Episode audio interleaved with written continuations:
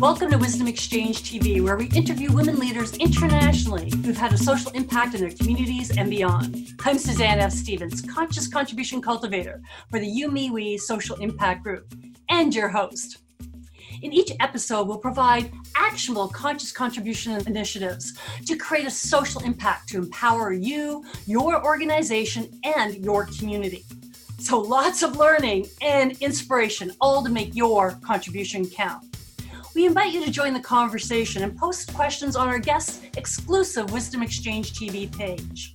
Welcome to our guest this week, Jerry Fabe, founder and executive director Upendo Women's Foundation, a grassroots nonprofit creating a more dignified, humane, and sustainable world for girls through advocacy, reproductive health awareness, education, and sustainable hygiene solutions because she believes no girl should go without, and I would concur. Women and girls discover their potential and self value, are equal participants and agents of social change, and are given opportunities to thrive, grow, and contribute to their communities while ensuring quality, sustainable feminine hygiene. It is an absolute pleasure to have you with us here today, Jerry. Welcome. Thank you so much. Suzanne. Thank you for having me. What was the catalyst for you to start this organization? The reason why I started the organization is as a result of just knowing and understanding that I too experienced this kind of problem uh, where girls were missing school because of lack of feminine hygiene products. I never missed school, but I thought about the challenges that I, w- I was going through as a young lady and the thought that it was still going on and it was increasing it wasn't getting better it was getting worse that I, I just could not shake the idea of just sitting back folding my hands and doing nothing about it. I needed to make sure that every girl can be able to uh, go to school. They don't have to miss out on school. And i know the importance of education and without an education their lives will not move forward without the education of a girl the, the community in uh, as a whole, uh, the country, will not really move forward because the woman, uh, especially in Africa, uh, the woman is the backbone of the community. I think that's really important to emphasize a couple things there. One, I know you started this in Kenya. You now live in California. So you are referring to creating your initiative in various countries in Kenya, correct? Well, uh, the initiative actually, when we founded it, uh, we founded it here in the US. Uh, but the first uh, distribution we did, uh, the, the, first country we focused on was Kenya. Charity begins at home. And so, but my heart knew very well that it was, uh, I, I wanted to focus on Africa as a whole. But in order to do that, I needed to understand how is it in my own country where I come from? how are they dealing with it what are what are the numbers what are the statistics and so when i take that how can i take what i'm doing in kenya and replicate that in other countries within the, uh, the continent of africa which is great so let's expand on that so what mm-hmm. steps mm-hmm. did you take to start this social initiative rolled it out as a non-profit organization the whole idea back then was just to raise funds make sure that we provide sustainable products that will, uh, you know, stay longer for the girl. It, you, you know very well, non-profit, you're relying on uh, the support of others. You're relying on whatever people decide to give to you. The issue of menses, lack of feminine hygiene products, that's a monthly expense. And so I wanted to make sure that the product we are providing the girls will sustain them longer. If I can take care of one girl and know, you know, for four years three to four years, I don't have to go back to the same girl and think about providing for them, then we can be able to touch many more girls instead of just one girl and thinking about the about the budget of just providing for that one girl every year. So the whole idea about sustainability was a big, big factor for me. And you're right about the nonprofit and re- relying mm-hmm. on others' generosity. And I talk a lot about that actually in my, my book because if we can build it into our businesses or our nonprofits as either a social enterprise or build the mechanism where it feeds itself. So, how are you actually doing that? Right. As of now, what we're doing is uh, making sure that uh, we create mini factories uh, instead of just thinking of how we can, you know, help those who can't, but how can we teach them how to fish? That's the whole uh, uh, idea behind it. Because I can continue being the vocal spokesperson for the people, but for how long? But how can I teach them how they can equip themselves so that they don't have to rely on me all the time? And then in also in return, for those mini factories, how can we empower those women to have job opportunities so they have an income for themselves? They can trade amongst themselves. We're teaching them about business, how you know how they can sustain themselves with a product which they really need, but in, in that is more affordable. So taking taking what we have, the uh, the product that we have designed here, and teaching them how to make it there locally and in return, as a nonprofit, instead of me thinking, how am I going to get the products from the US to Africa? How about how about how can I get the women in Africa to make the products? The cost of what I'm using to ship this cargo is enough to create a job opportunity for somebody. So we don't have enough volunteers to be able to make products to sustain millions. And if one country alone, in Kenya alone, I was looking about over 3 million girls missing school. In South Africa, you have over 7 million girls missing school. Those are two nations with 10 million girls. Think about the rest of the continent. How many volunteers can we really have to make these products for us? How about how can we switch it around and create a sustainable product that is affordable that they themselves can make and then be able to sell amongst themselves and be able to utilize a skill that they can pass on generation to generation. Also, as a nonprofit and other nonprofits that would love to do what we do, how about they can uh, buy the, what they want to donate to the poor of the poorest? They can buy from these mini factories or mini franchises, and then you know uh, distribute to the girls that they need to support. So really, it's creating a, a way of not just a handout; it's gifting it forward today. I couldn't agree with you more. I talk a lot about creating opportunity, not dependency, and mm-hmm. helping and not hurting. And we mm-hmm. know that by providing income provides the most dignity for a, a, woman if she has her own income. So, how many people are actually producing, and I assume sewing? Are they sewing mm-hmm. these feminine mm-hmm. hygiene? Uh, how many women are actually sewing these feminine hygiene? Solutions in Africa? Well, so far in Kenya, we have a team of uh, three women who are doing that because depending on the uh, donations that we receive and uh, how much money we are able to raise, we have three women who are making them for us.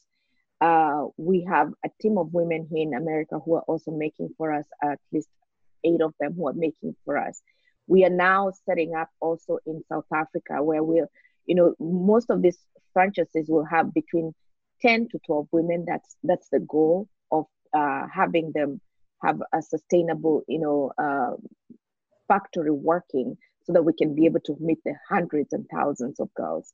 So it, it's the, the franchise itself is mostly at least 10 women working part-time not full-time part-time. So then that that way they can be able to do other things as um, if they have other responsibilities. And uh, 10 at a time but can accommodate 20 so they can shift so we can create even if this 10 i'm working in the morning the other 10 can work in the afternoon.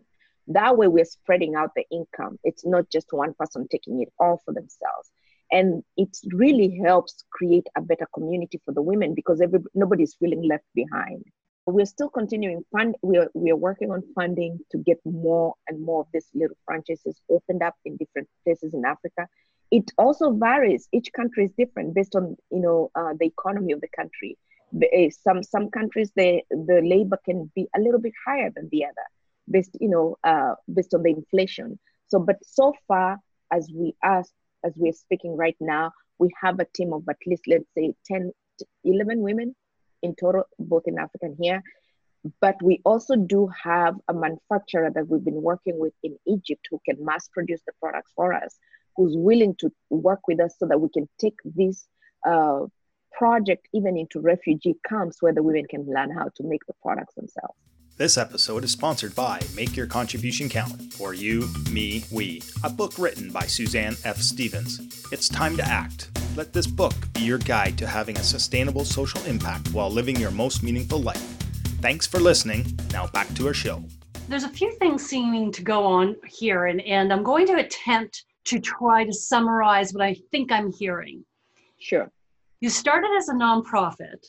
Mm-hmm you recognize the fact that that's not necessarily the sustainable solution moving forward and want to empower women locally to produce product because then they can make an income so you have started to shift to to allow more women in africa to actually produce the products however the, non, the, non, the nonprofit still exists right so yes. there is still the nonprofit, however, so the I mean, you, it is it's still a nonprofit, but mm-hmm. you're you're looking at also providing women with income potential. So you're still doing the fundraising from the sounds of it, mm-hmm. right? Correct, correct. And you are doing some production in the United States still.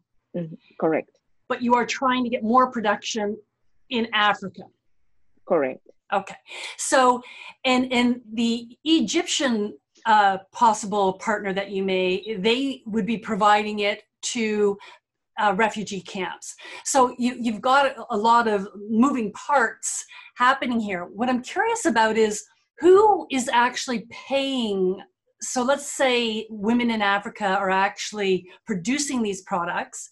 Who is paying for those products? Are the girls actually paying for them?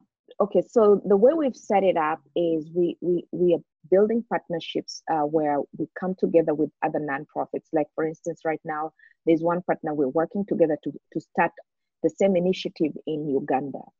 So we come together and we set up like micro, uh, the mini factory, get them started, all the resources, the raw materials, what they need to get the factory started. We raise funds for that. And then once we know it can, you know, it can sustain itself, we hand it over to the women so it becomes their project. It's not ours to keep.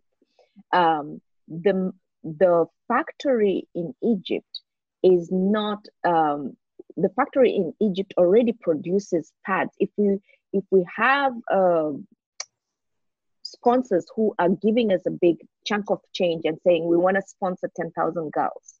So I have a factory that mass produces. They they they focus on making pads, uh, washable, reusable pads. So we can order from them directly the huge uh, pallets and get them distributed to the girls with the for non-profit, which is Upendo. Then uh, for-profit, the social enterprises is under a, a, different umbrella, which now we, we which can bring in the funds so that the sponsors who want to give towards social responsibility uh, can be able to provide those those funds for us to start the mini factories. And so those mini factories, we want it to be such that we set it up such that they can get their jobs, will be able to pay for themselves when they sell the products, and um, money that can be raised, a, a, portion of the profit that is raised from that can go back to nonprofit to support those who cannot really afford to buy the pads themselves. So it's another way of funding the nonprofit you know, to still support the poorest of the poorest because there are people who really, really cannot afford. You know, their income is limited. But those who can afford or they can, they're looking for an affordable product, then the social enterprise enterprises where they can be able to go and buy products that are not as expensive as what is in the supermarket. You're absolutely right. I mean, there are so many people, girls that don't go to school and that if there wasn't a nonprofit that would support it they wouldn't get the education but i also right. you know like the fact that you have the option like someone like me I would maybe want to support the social enterprise part of things and Correct. still know that income is going to somebody, but there's also an affordable solution and still helping girls go to school. Correct. I always like to do two for one if I can. right. That, that, that's the whole idea because when when people see that the, their donation is actually more effective other than just a handout it makes more sense. It they make it makes them feel like they've really changed a life. The whole idea is most of these women are not looking for a handout. They're saying, "Show me how to do this so that I can make money and I can feed my family." A lot of people don't understand how a nonprofit works. There's administration costs, and through that administration costs, your income comes out of that as well. so far on the nonprofit, I am not paid to do what I do. I do it because I'm passionate about it. I have my own business that I, I work on marketing. I work on, I'm a mental health coach. I'm also in investing. I like to be as a you know business investor. So I look for ways to make my own money so that I can also turn around and put that money, my profits towards the nonprofit. I, I strongly because it's it takes a while for a nonprofit to pay you it's a business like any other business. It, there's so much work to be done. So the most important people is more of the team members that i would be more concerned about how the support system that i have to be able to have something for them. However majority of our team members are still volunteers.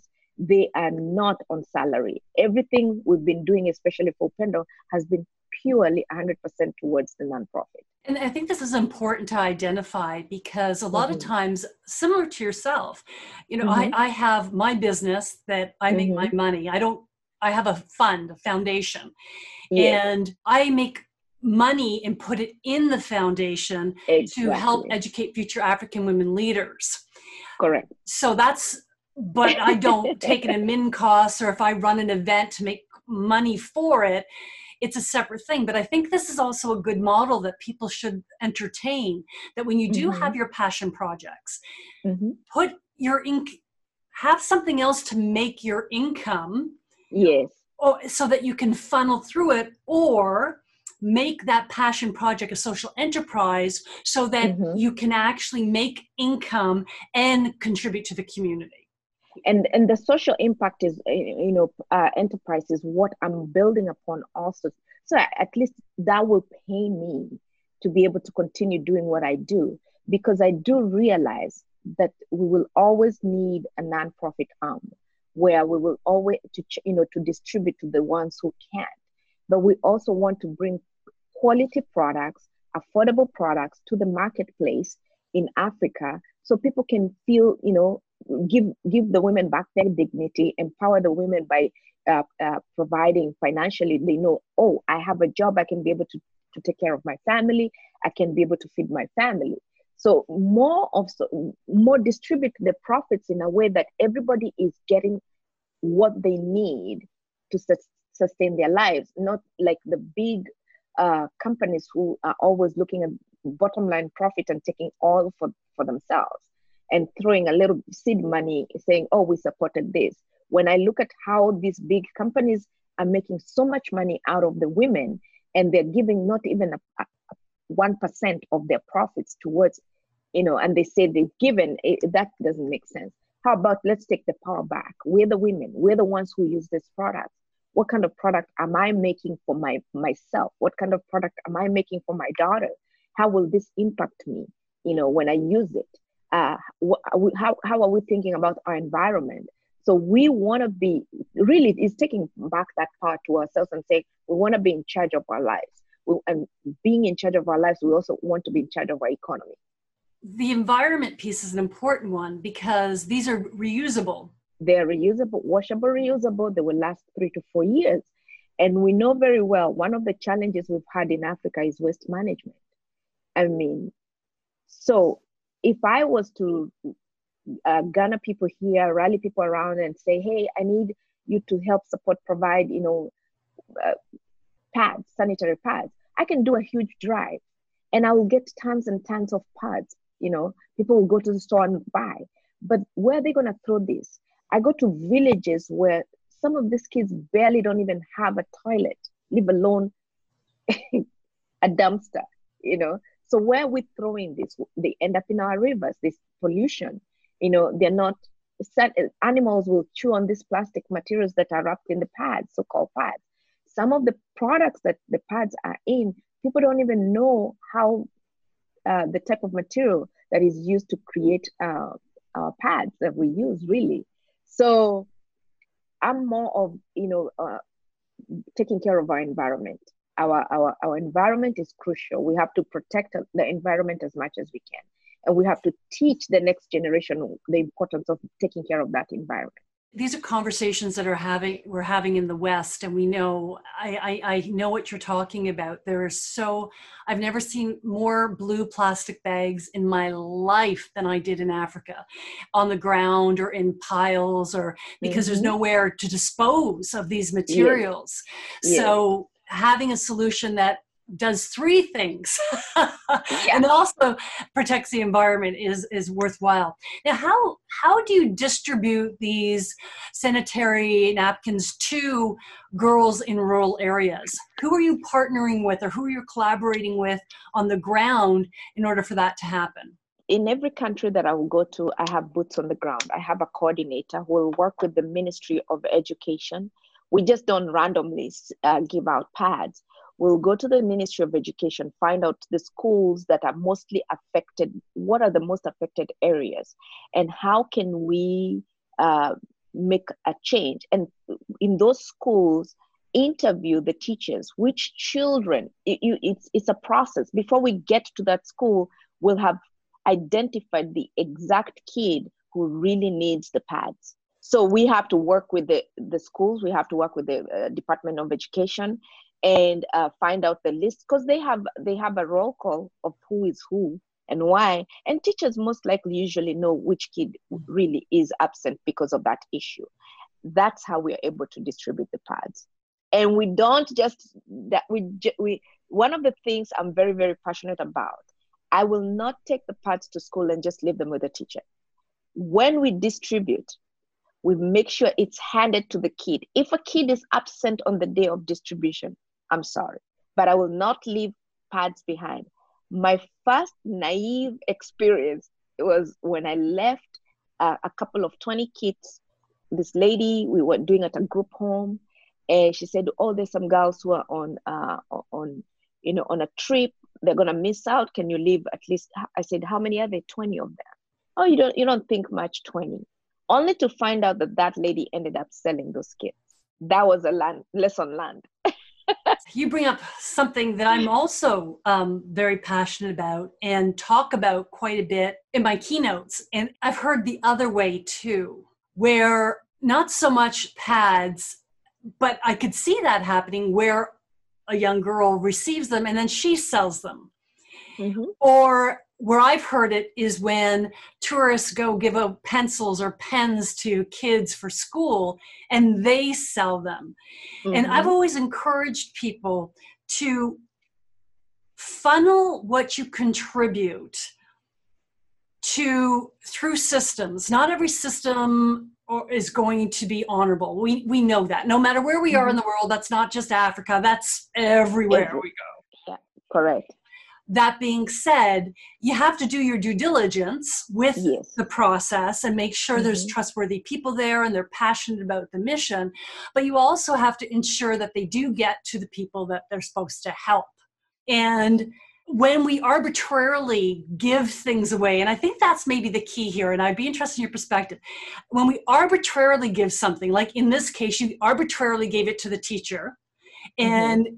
Tourists arbitrarily give it to young people without mm-hmm. any due diligence around it. Mm-hmm. And that's when we don't know if it's going to get to the people that need it the most. One of the things we've added on to a second step process is we let the students know now we're going to come back and find out how it was, how you used it. Did it help? Did you miss school? That will tell us where you took the product so you give them a sense of accountability and they are like, whoa. So if you miss school, then there's something else going on because we know that that's not a issue. And uh, how did the products work out for you? A follow because we have to collect data. We have to see from the schools, did it help the students stay in school? You know, so not just randomly giving because if if we if we give them that responsibility the, and we tell them you never know when we'll come back.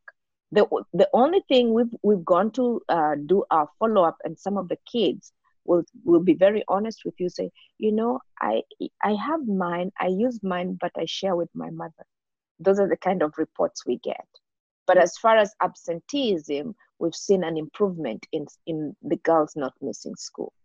So that's the other thing. That is your key performance matrix is yes. how many girls are actually staying in school as a result of handing these out and you're being you're able to track that. Do you have do you have a number for our audience?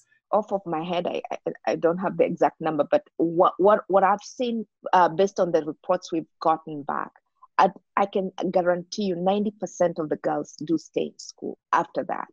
And that accountability helps because the, the teachers can see the difference. They can see the difference in the girl not missing school, and the, thus they're not missing their homework. They're not having to make up for anything. It's not like here where you can just go on your laptop and be able to make up on your homework on the lap. In Africa, it's different. These kids in the rural places, if you miss class, you missed class. Most of them end up dropping out of school because they cannot catch up with the rest of the kids. But once they've seen the power of that, they're the ones who will even come and ask you, when I, we have other girls, can you help them? And they see the, you know, the power of being able to continue in their education. Often when you focus on one group, sometimes another group suffers. So, you know, have you seen any consequences to the beneficiary by offering this opportunity? On the contrary, no, not really. Okay, great. What are the two most challenging hurdles to sustain your social impact? Financial is one of the biggest hurdles. And uh, the other thing is accessibility to some of these areas to get the raw materials to where we need them, or even some of the raw materials that we need are not sometimes easily accessible. So, those are the three things that I have encountered. And sometimes even corruption to get the products into where they need to be. So, what do you think needs to happen in order for those three things to be addressed? Well, financially, we we continue to just be the marketing arm. We continue to campaign for uh, be a voice, and we love the fact I, I see from the time I started uh, the foundation in 2013, menstrual health hygiene has become a big thing. People are catching up. They're catching on, and the more people that are talking about it, it's still it's being pushed to the front line so it's really causing people to say, hey, I got to stop and think. And yes, I, we need to do something about this. Working with government officials really can help also as, as much. Uh, it's not always guaranteed, but it can be of assistance, especially uh, in areas pertaining to corruption when they're dealing with people who are really trying to bring social change, social enterprises. I've dealt with situations where as a nonprofit bringing in products into the country, literally somebody knows you're a nonprofit, but they want before they can let you in to bribe them to let the goods come in. So those are some of the challenges that I have encountered. And I'm mentally I'm always prepared when I'm when I'm heading to those countries. I'm I don't go eh, eh, being naive thinking, oh, it's not gonna happen. Any country, I'm always aware. Just be ready. If this happens, this is what we're gonna do. Gear up and and and preparing the team to understand that it is those are some of the challenges that we'll encounter. Transportation you know the roads some of the places can be very very uh, challenging to get to. So but that still does not stop us. It's really when it comes to areas the roads are really bad is planning ahead planning for seasons. You know that the, it's not going to be uh, difficult to navigate in the roads, especially if it's the rainy season, then plan to have the materials needed in those um, factories during the dry season so that you can you can have long-term inventory for the time when it's raining. So it's just all about planning and strategizing. Moving forward, to actually just produce the products locally and source the materials locally. So, because so that you don't have to deal with the import export and you don't have to deal with anybody wanting a little bit on this corruption on the side because I know it happens. I've been there. I've been mm-hmm. there. Uh, would that not make more of an impact and be more sustainable in itself? Unfortunately, not all of the raw materials are, you know, locally accessible. In order to produce quality product, because I don't want to cut corners. There's one particular material we cannot, it's not in Africa. You have to import that no matter what. some of the materials you can improvise, but the liner that causes the product to stay where it does not leak, you cannot find it in Africa. You have to import it. And, and, and it's the most expensive component in the uh, washable reusable pad. You said you're the marketing arm. So, how do you generate funds for your foundation? Well, we do reach out to businesses uh, for um, as a social responsibility through uh, companies. We we have uh, the Rotary clubs. You know, uh, we reach out to friends and family. Uh, we've never really done a major fundraiser because I found that to fundraise you need money. You know, to do it, those events they cost money, and to me the math does not make sense. The amount of money to feed people so that they can give me money, I would have used that money to do something else for the girls. so I reach out to businesses, I, I reach out to partnerships, and I reach out to other organizations. I reach out for grant grants as much as we can to be able to fund the projects. As I'm, I'm listening to you, I always love working and thinking who would be a great partner for you? And there's so so many that would be great partners but one that just really comes to mind is schools. Mm-hmm. schools in the west because so many schools really want to contribute in meaningful ways and they like to be connected to schools internationally mm-hmm. but i would think if i was a student and i was helping a young girl in Kenya or Tanzania uh, go to school, they would be great advocates not only to do some of the fundraising, well, to do a lot of the fundraising actually, because mm-hmm. that gives them a connection and almost create a pen pal scenario. I don't know, it was just mm-hmm. an idea that I, I think schools would be a real natural fit that people would get behind and excited about we have a, one school here in Sacramento. It's called Folsom High School. And they have participated in the project we call Global Public Service as a way of understanding what it's like, you know, to serve internationally from a global perspective. And these students, every year, they adopt Upendo Women's Foundation. They take the initiative. They will either pro, uh, work on marketing materials to raise funds for this uh, for the girls. Uh, they will look for ways to raise, you know, to collect donations, whether it's the fabric that is used to uh, make the pads for the girls, the washcloths that go into the kit, underwear that goes into the kit, anything pertaining to what's listed as to what is needed to create a kit for the girls. So we would love to see more schools participate in a pro, you know in the project like that. We are hoping more schools can be able to enroll. There was another middle school that we worked with in 2016 and there were eighth graders. We were interviewed on good day sacramento with them because they they saw the need. They saw wow we can do something to make a, a you know a difference in somebody else's life. Uh, somebody you know a student just like me who's an eighth grader who's missing school because they cannot um, access sanitary pads. And that was the most touching project because we had boys, young boys, sewing and making the products, you know, which is to show you when you expose the young people to situations and challenges that is around the world, they're more than willing and to be hands on, to go in and not just. I tell people it's not just about raising money. I don't always ask for money. I always want everybody to be able to contribute in the way they feel best works for them. Some people feel, let me go buy the fabric to make the product. I am more than welcome because it's as good as the money. I would have still needed the cash to go buy the fabric. So if you feel like fabric is what you want to buy and you're happy about it, choosing the colors, uh, and you know we, we provide a, a baseline of what you can buy, go for it. If you want to buy washcloths, go for it. We have people who just see panties and they go buy panties for the girls. Go for that. You know, but soap, you know, bar, the little bar of soaps that people collect from hotels, bring them. Everybody has a different way of feeling that they're contributing. That does not mean that they did not give. They gave.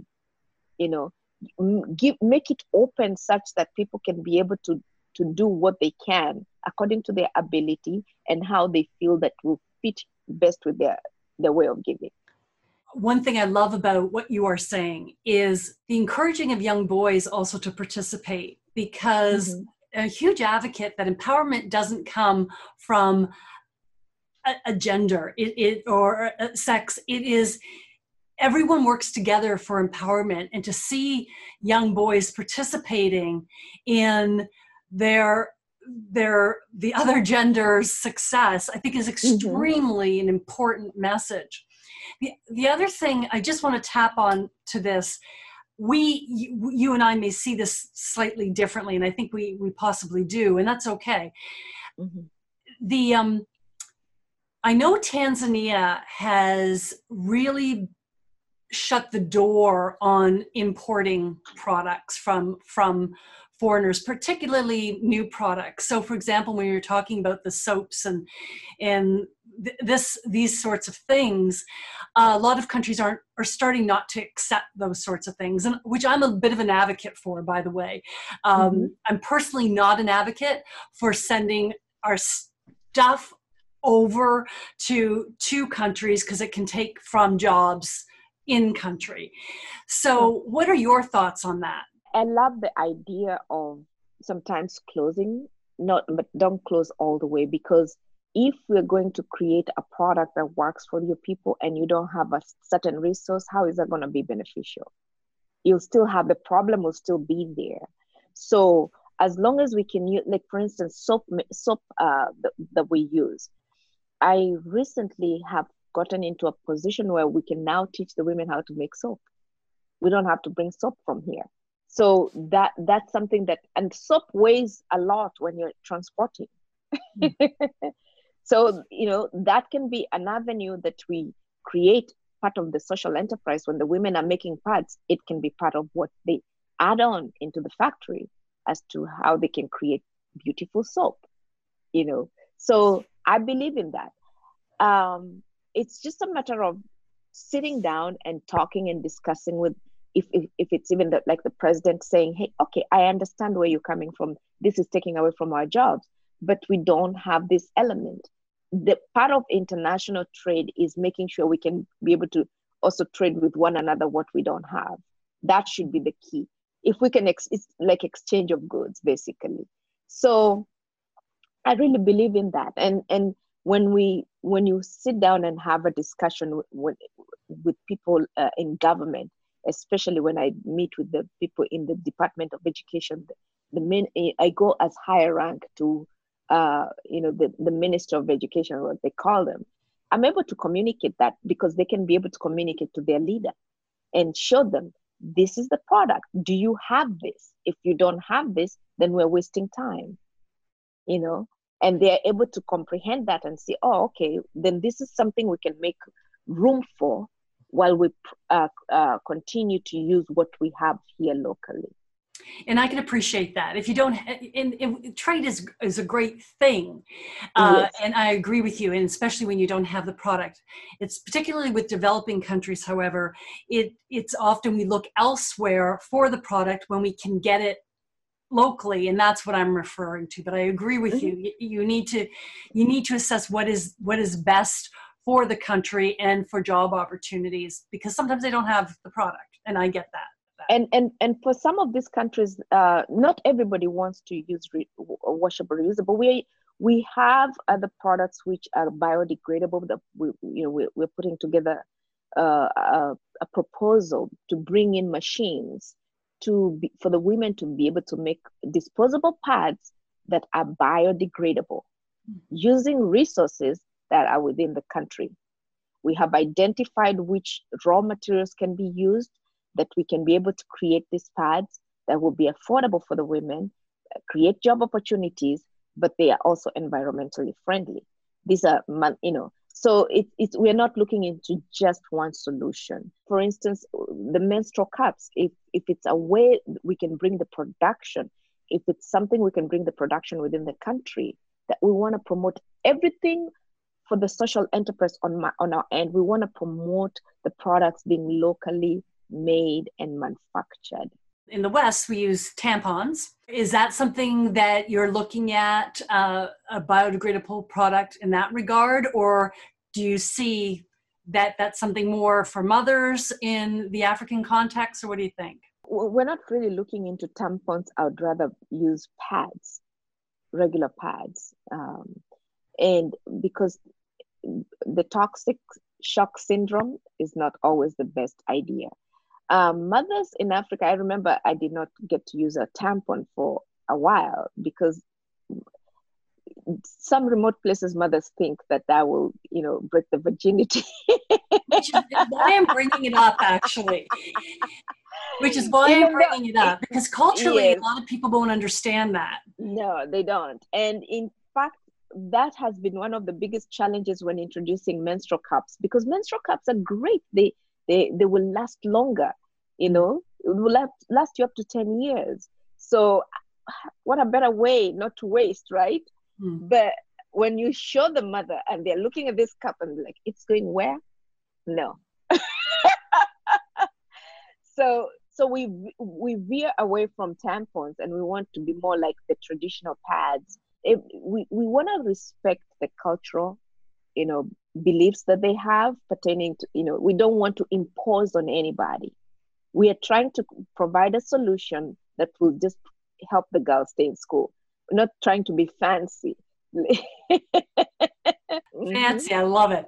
So you had said earlier on when i asked you what was the the catalyst for you starting this organization and you mentioned you know that you went through you may not have been able to go to school too, so you can appreciate it. But you were mentioning to me in a conversation we were having another reason why you started the organization.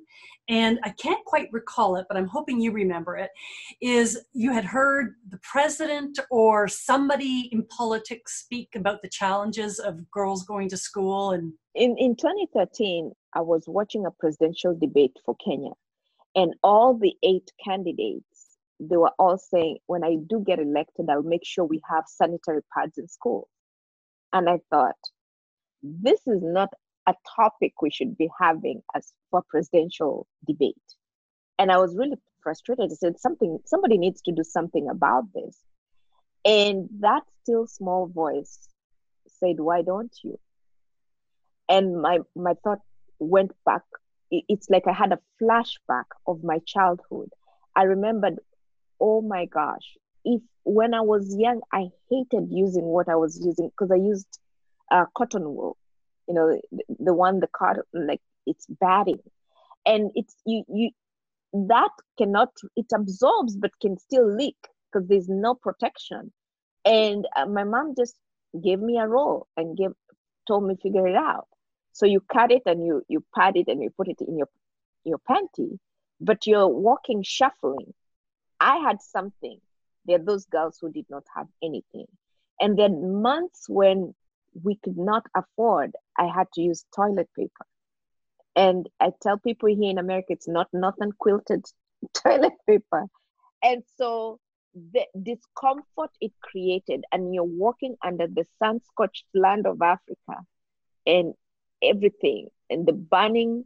I mean, I would just get so inflamed and it was just a horrible horrible feeling.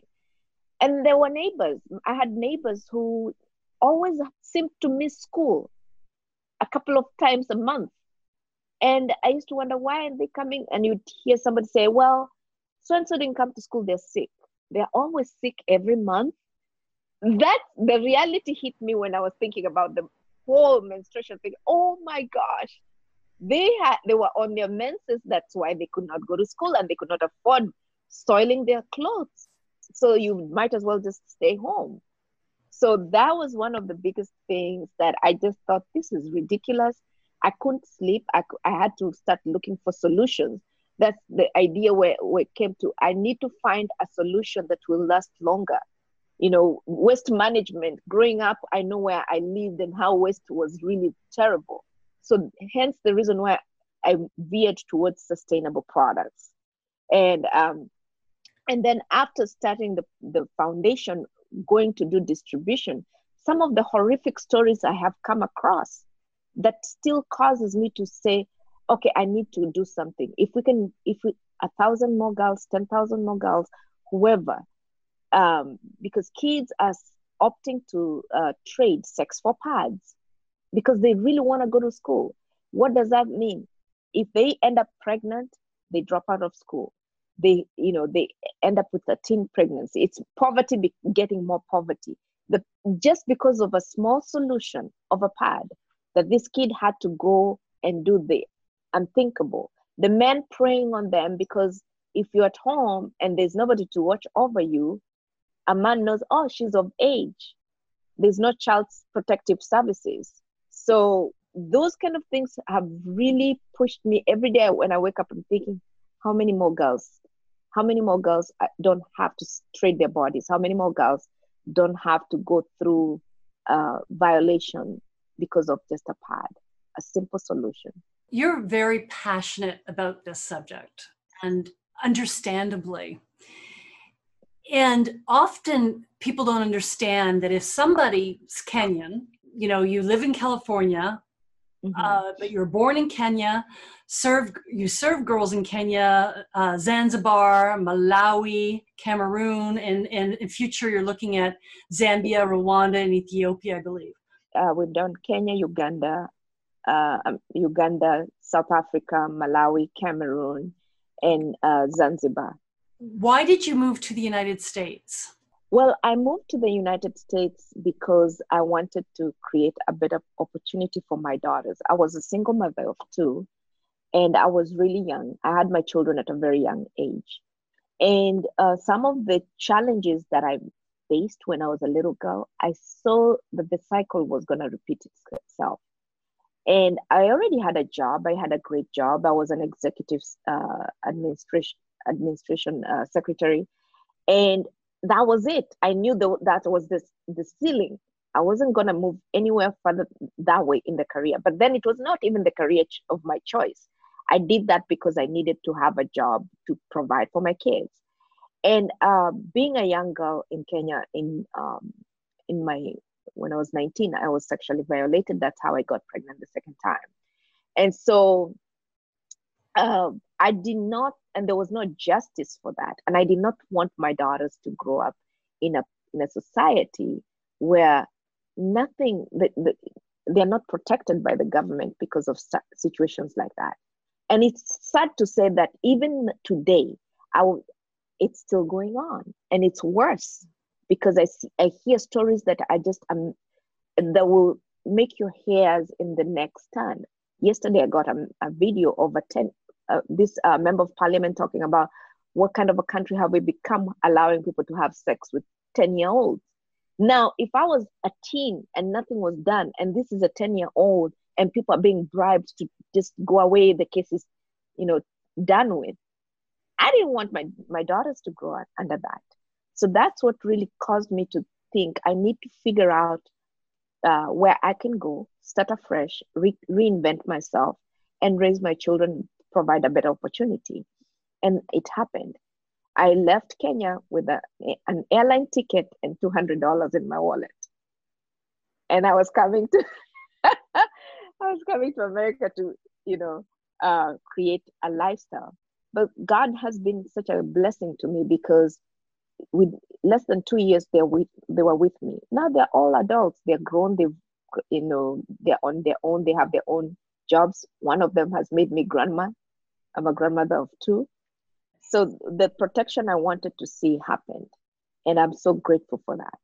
Well, I'm, I'm sure you're adding a ton of value to where you live, and your daughters uh, are, are happy that you made a decision for you and them. And, and just from a clarity standpoint before we get into some rapid fire questions is when you brought your girls a couple years after but they stayed with your family until they could come with you yes they were with my parents until they could come with me be with me. Yeah. See as you probably know in the west we wouldn't parents wouldn't keep them for two years. And that that is actually one of the biggest differences that i've seen in cultures is you know the family takes care of the family in, in many of the African countries, where in the West you take care of your own, I take care of my yeah. own. you're on your own. And I never understood that concept of individualism. until I get came here. Back home, no. My my parents knew she's doing what's best for, for, for us. And you you you still take care of I still take care of family, even from here. I'm the social security retirement for my mother.